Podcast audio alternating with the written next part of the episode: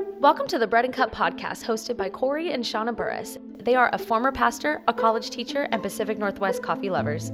Mostly, they are Jesus followers who find themselves in lots of interesting conversations with non Christians, former Christians, wondering Christians, and young adults from all kinds of backgrounds. And we want to invite you into those conversations. The Bread and Cup podcast is a place for real talk about the Bible, life, and what it takes to move beyond the easy answers. So let's grab a cup and join the conversation. Welcome to the Bread and Cup podcast. I'm Corey. And I'm Shauna. Uh, today in our cup is a new Meyer lemon tea. It is my new favorite. It was a gift um, from one of our kids to me, and I'm a little obsessed. It's a problem. And uh, we're, along with that, we're having um, double chocolate. It's actually triple chocolate brownie. There's the brownie is chocolate, and then there's like chocolate chunks and chocolate chips. And I'm a little obsessed. You're making But fun the of right me. thing. Right? Yeah. Yeah, that Yeah. felt right. Thank you, So, um, uh, this week we're continuing our conversation about uh, how is the gospel different from Christianity. Um, Or the religion of Christianity. the reli- yeah. Yeah.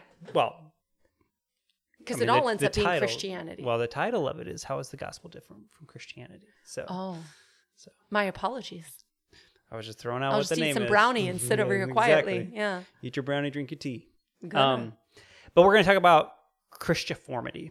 Christoformity. Yeah, see, I can't even say it correctly because I don't know what it is because I did not read the book that this was in. So I Shauna think we is going warned to. you about this in episode zero. I don't read books. That that I I read all the books and then I make Cliff Notes versions that Corey then skims so that he knows the the best of it. yeah, But I love the books. It's Yeah. my happy place. In fact, today Corey found me sitting on the floor of our bedroom, semi in the dark. And he came in and he said, Are you hiding? And I said, No, I'm just reading. Like some little book troll. yeah, and I'll hear the cliff notes on it later. It'll be great. Yeah. So, but we're talking about Christiformity. So, what, Shauna, is Christiformity? Well, Christoformity is a term that I learned from Scot McKnight, um, and uh, it it basically it's a fancy way of making this distinction between Christianity as sort of a faith that you can show up to on Easter and Christmas, right? The people who say, "Well, I'm a Christian," because they're part of a certain tradition of faith, and the what we were talking about in the last episode of those on the you know on this continuum of getting their of closing the proximity to Jesus so they are formed into a likeness of Christ and so it's Christoformity it's it is the ultimate um, sort of encapsulation of what some churches call discipleship uh, the and sort of the result of living in accordance to the gospel and with sort of the kingdom of God in mind. That was a lot of church words all in a row. Do you want to uh, translate all that? No, I, I want to get into the idea of why why people are attracted much more so to Christianity as to opposed to Christoformity. Christoformity. Um, because I think that um, I think about it and I hear it and I'm like, oh well, Well, one has Bible stories about whales and crackers. well, no, not just that, but like, there's a lot of people that that they go to church every week. Yeah. They go sit in their pew, or now it's you know like the cushy seats that are hooked that hook together with little cla- clasp those things. hooks. They're a pain. Right. but they they sit in their seats and they do get something out of these kind things and then they get to this point in their in their in their faith or lack of faith or whatever it is and they they get to this thing and they start questioning things they start wondering what's going on and then they realize man i've been living my whole life and i don't know if i subscribe to all of this Totally. and I think that happens to a lot of people truly because like what you're saying is Christianity is is a wonderful thing to subscribe to because it has these actionable things that you can do every week that make you feel a little bit better about yourself. Yeah. Right? We say our we we go to our church, We talk to people in the in the hallway. We have good relationships with Yep. them. We sing We some fun soap journals. songs. Well, yeah, we sing some fun songs. We hear a sermon that's essentially like a, a you know listening to a motivational speaker every week, and I get some challenging things of like how I can be a better person. Yep. And then I go home and I I might even pray. I might even Yeah. read my Bible and continue that cycle of being motivated in what I'm doing. Yep. But I don't but it doesn't it isn't transformative in any way. Yeah, exactly. And it doesn't bring me closer to anything other than making me feel better and my actions change. And so we feel And a sense a nice of accomplishment to be part of, right? It's and we good- feel a sense of accomplishment. I think a lot of people that go to church feel accomplished. I went this week. I did good. I actually paid attention this week. I've known, been never known to when say the that. Chiefs play. no, well, maybe they shouldn't have church during Chiefs games. Just throwing that out there. well, we'll, we'll ask the pastor. yeah. Well, sure, they'll upend three thousand people for the Chiefs well, in Seahawk we have to make we have to make sacrifices sometimes. Oh my gosh. so, I can't even.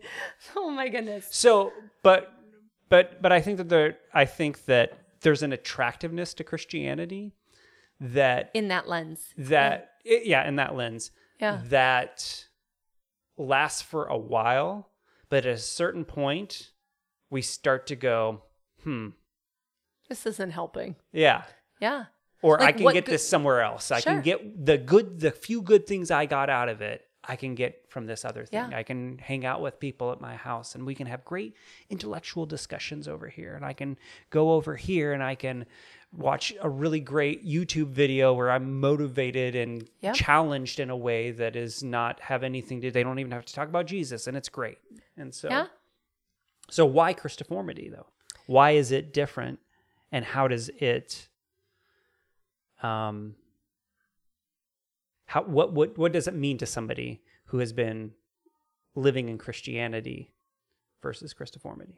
Okay. Uh, A lot so of questions there. That there was. I have a single word answer. Yes. How great is that? Wonderful. Is it going to be a big word? Because I feel like it's going to be a big word. It's not actually that big of a word.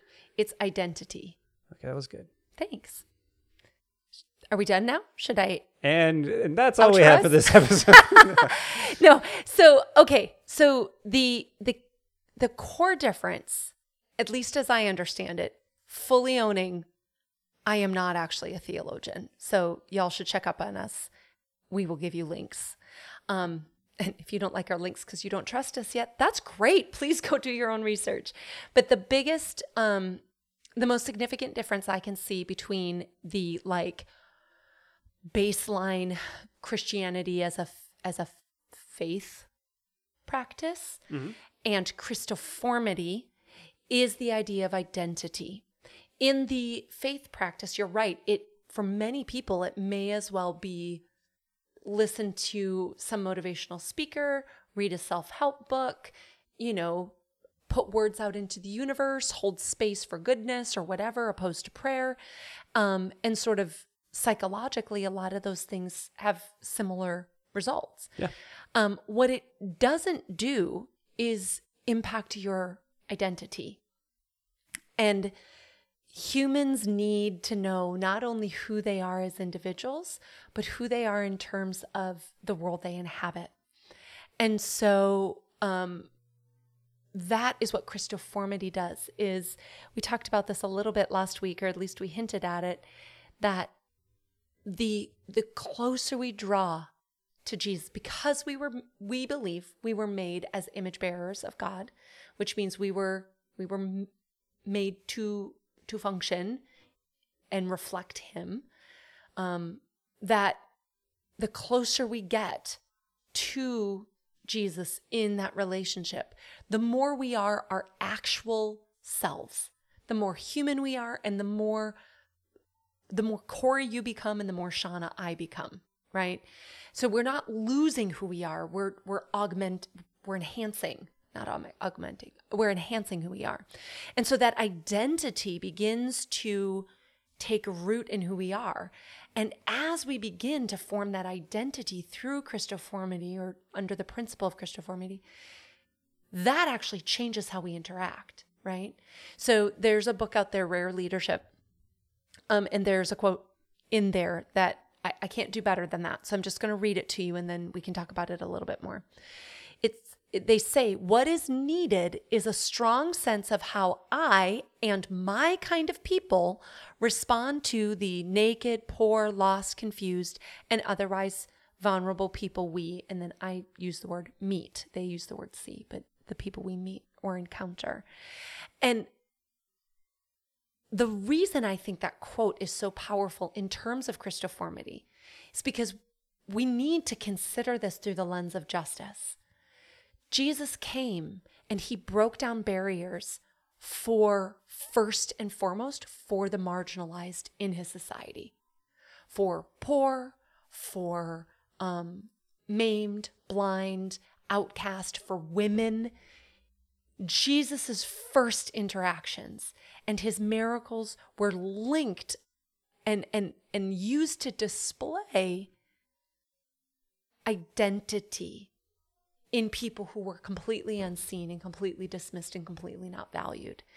And so when we when we begin the process of Christoformity, what we see is not only do you and I become more of who we are, but there is a fundamental shift in how we identify with others. Let me give you a one word. Sweet. Okay. Bring so it we're, on. We're Is just it a throwing big one, one? word. One, no, it's not. It's a shorter. It's shorter than yours. Oh, always. Empathy. Yeah. I think that um, as we grow closer to to God, and as we grow closer to who we are, Yeah. we begin to to see others the way that God sees them, which Yep. we've talked about many, many times on here. Yep. But we begin to have an empathetic heart. Yeah.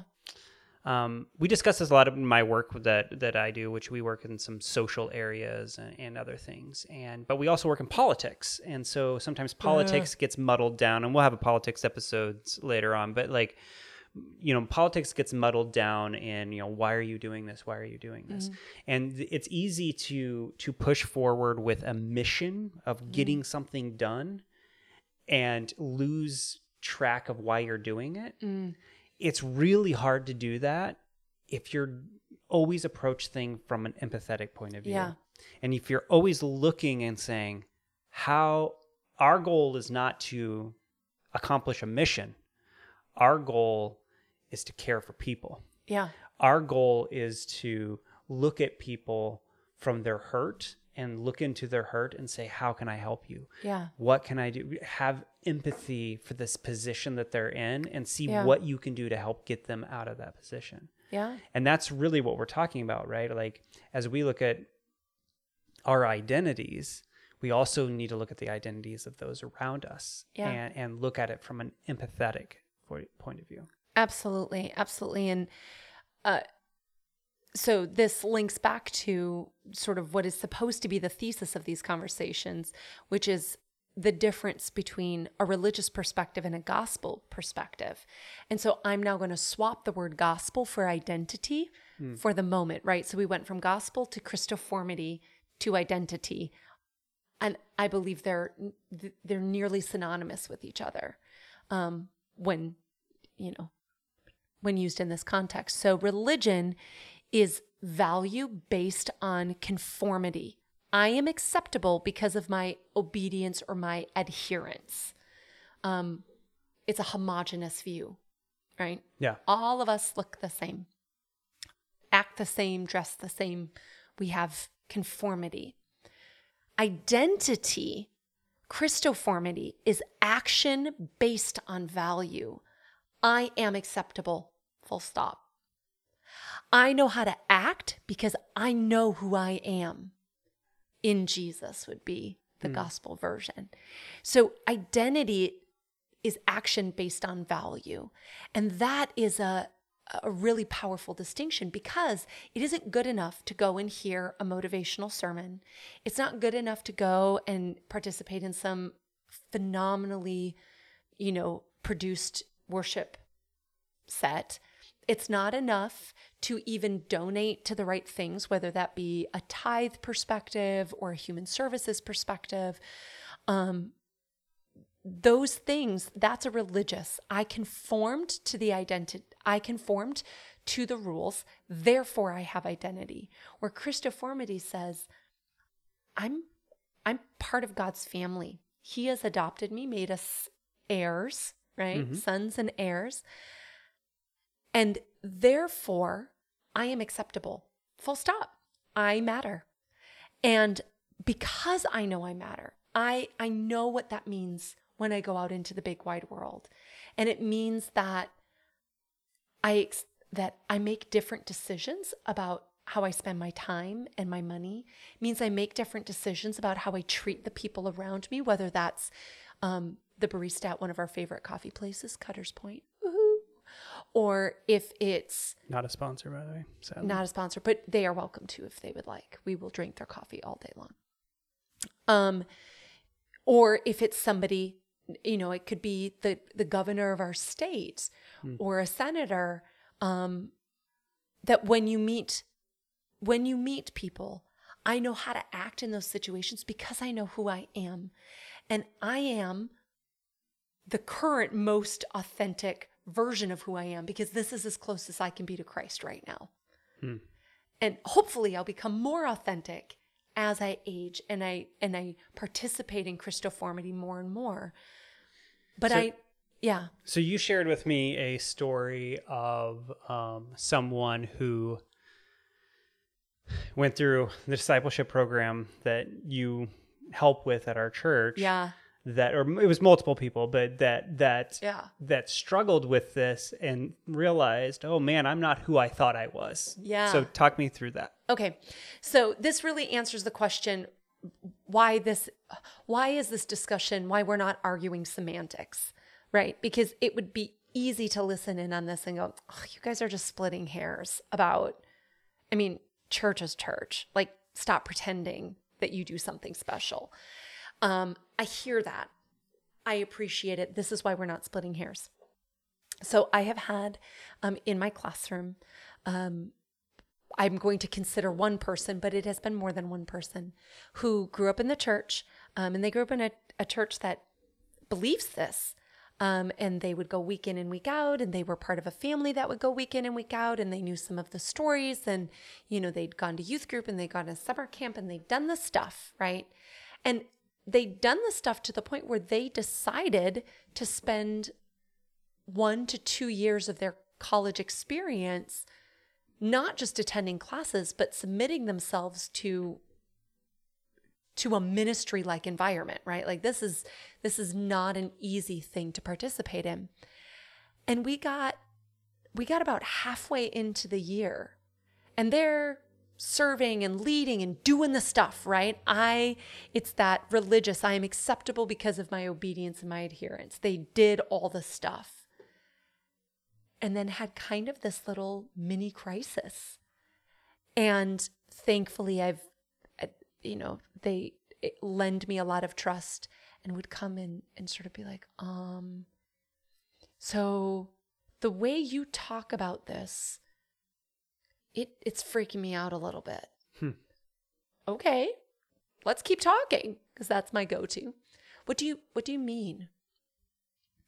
Well, like because I've gone to church my whole life. hmm And I mean, like worship, and I do the stuff, and I've served in kids. Yeah, that's so good. But it doesn't look in my life the way you talk about it. Like it's it this this is clearly not the same thing.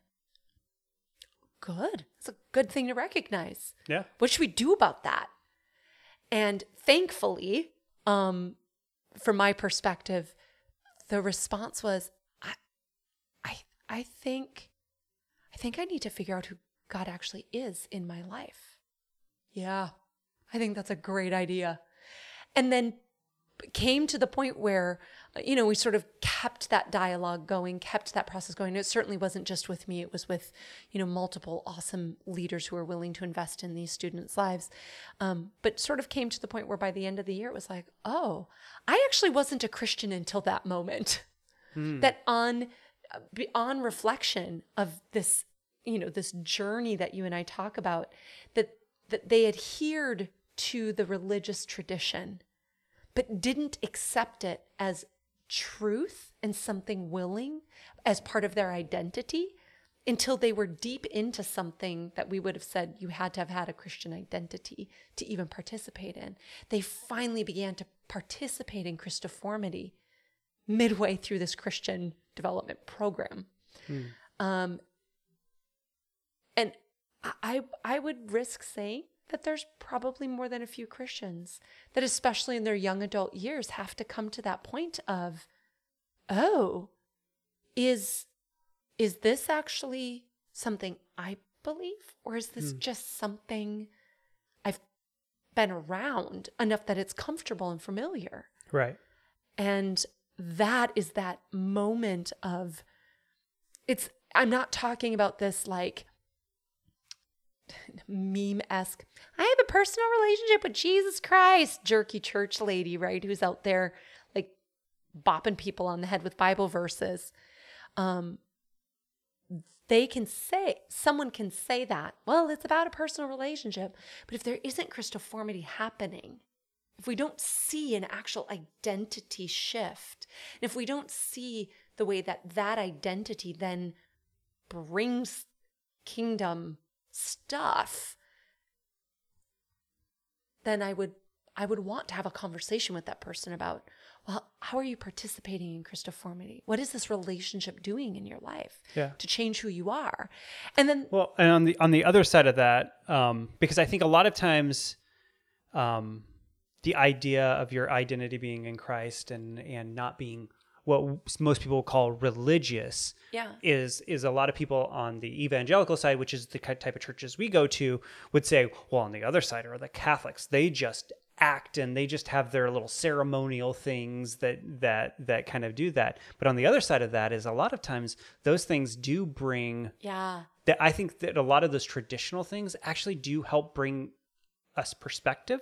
And a great example of that is your grandparents Oh my who goodness, right. are grew up Catholic, were an amazing Catholic family, so good that they had like how many kids? 17, 15, 16? 14. We've been married 22 years. You should know this by now. Well, It's 14. there was a lots of aunts and uncles. That's all I'm I know, saying. and half of them look the same. So in your defense, it's hard to keep. and they don't all live near us. So No. just give me a break. So Totally give me a break, babe. But like a very traditional Catholic family, Yeah. and if there was Completely Christoformed. Yeah, like completely like their question. I identity was in was not in their church. I mean it was. They loved their church, they Yep. loved their parish, They were loved, leaders you know, there. They, yeah. but but what made what they but who they were Yeah. was transformed, right? And Yeah. we have some good friends of ours that are that live near us that are also Catholic couple and they Yeah. are transformed. Yeah. And I so I think that and, and who they are, their identity is truly Yeah. found in who Christ is. An Orthodox liturgical tradition does not mean that there isn't Christoformity happening. Exactly. And a hyperactive Pentecostal tradition does not mean that Christoformity is happening. Yeah. And and I think that that is a, an incredibly important distinction that it it actually doesn't matter what type of Christian church you go to, you you can participate in the church and have no Christoformity happening. And you can participate in the church and have lots of Christoformity Yeah. happening. And we are not making um, any proclamation on what um, what denomination you adhere to. We are saying that you know you're you know you're doing the biblical model of the of Jesus and the gospel when you see Christoformity happening, when that person's identity is being transformed from external validation or self worth, like I am good because I say I am good, right?